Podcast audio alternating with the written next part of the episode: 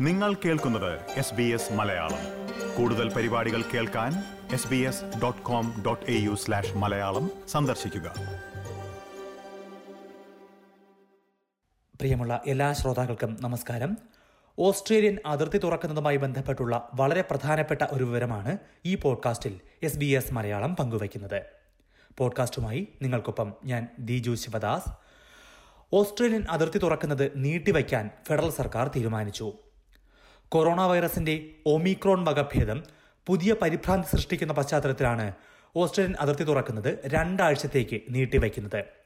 December ഒന്നിന് അതായത് ഈ ബുധനാഴ്ച അതിർത്തി തുറക്കാനുള്ള തീരുമാനമാണ് സർക്കാർ നീട്ടിവച്ചത്. ഇന്നു ചേർന്ന ദേശീയ ക്യാബിനറ്റിന്റെ സുരക്ഷാ സമിതി യോഗമാണ് ഈ തീരുമാനമെടുത്തത്. ബുധനാഴ്ച മുതൽ ഓസ്ട്രേലിയൻ അതിർത്തികൾ നിരവധി വിസകളുള്ളവർക്കായി തുറക്കാനായിരുന്നു സർക്കാരിന്റെ തീരുമാനം. രാജ്യാന്തര വിദ്യാർത്ഥികൾ സ്കിൽഡ് കുടിയേറ്റക്കാർ പ്രൊവിഷണൽ ഫാമിലി വിസകളുള്ളവർ തുടങ്ങിയവർക്കായിരുന്നു ബുധനാഴ്ച മുതൽ പ്രവേശനം അനുവദിക്കാൻ തീരുമാനിച്ചിരുന്നത്. എന്നാൽ പുതിയ വൈറസ് ബാധ പരിഭ്രാന്തി സൃഷ്ടിക്കുന്ന പശ്ചാത്തലത്തിൽ ഇത് പതിനഞ്ച് ദിവസത്തേക്ക് നീട്ടിവെക്കാനാണ് അടിയന്തരമായി ചേർന്ന ദേശീയ ക്യാബിനറ്റ് സുരക്ഷാ സമിതി യോഗത്തിന്റെ തീരുമാനം. അതായത് ഡിസംബർ പതിനഞ്ച് വരെ ആർക്കും പ്രവേശനം അനുവദിക്കില്ല. ഓസ്ട്രേലിയൻ പൗരന്മാർക്കും റെസിഡൻസിനും അവരുടെ അടുത്ത ബന്ധുക്കൾക്കും മാത്രമായിരിക്കും ഇനിയുള്ള ദിവസങ്ങളിലും പ്രവേശനം ലഭിക്കുന്നത്. ദക്ഷിണ ആഫ്രിക്കൻ രാജ്യങ്ങളിൽ കണ്ടെത്തിയ ഒമിക്രോൺ കോവിഡ് വൈറസിന്റെ സാന്നിധ്യം കഴിഞ്ഞ ദിവസങ്ങളിൽ ഓസ്ട്രേലിയയിലും സ്ഥിരീകരിച്ചിരുന്നു. ന്യൂ സൗത്ത് വെയിൽസിലേക്ക് എത്തിയ നാല് പേർക്കാണ് ഈ വൈറസ് ബാധ സ്ഥിരീകരിച്ചിരിക്കുന്നത്. നോർത്തേൺ ടെറിട്ടറിയിലും ഒരാൾക്ക് വൈറസ് ബാധ സ്ഥിരീകരിച്ചിട്ടുണ്ട്.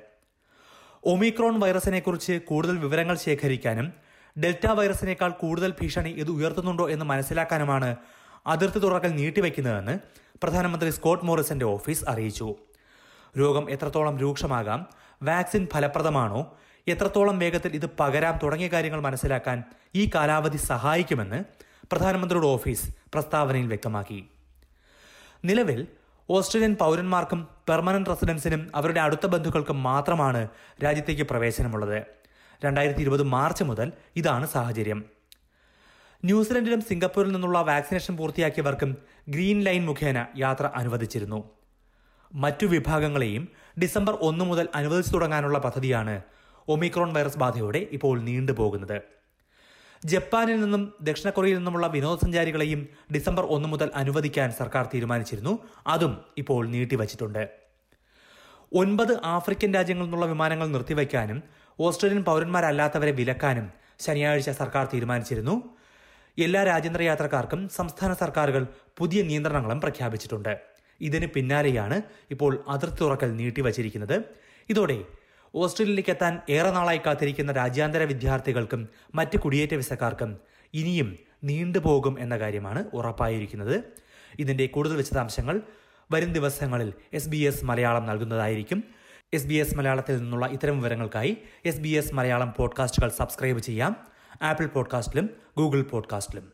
അല്ലെങ്കിൽ S B S radio app download ചെയ്യുക. ഈ പോഡ്കാസ്റ്റ് നിങ്ങൾക്കായി അവതരിപ്പിച്ചത് ദിജു ശിവദാസ്. ഇതുപോലുള്ള കൂടുതൽ പരിപാടികൾ കേൾക്കണമെന്നുണ്ടോ? ആപ്പിൾ പോഡ്കാസ്റ്റിലും ഗൂഗിൾ പോഡ്കാസ്റ്റിലും സ്പോട്ടിഫൈയിലും കേൾക്കാം. അല്ലെങ്കിൽ നിങ്ങൾ പോഡ്കാസ്റ്റ് കേൾക്കുന്ന മറ്റെവിടെയും.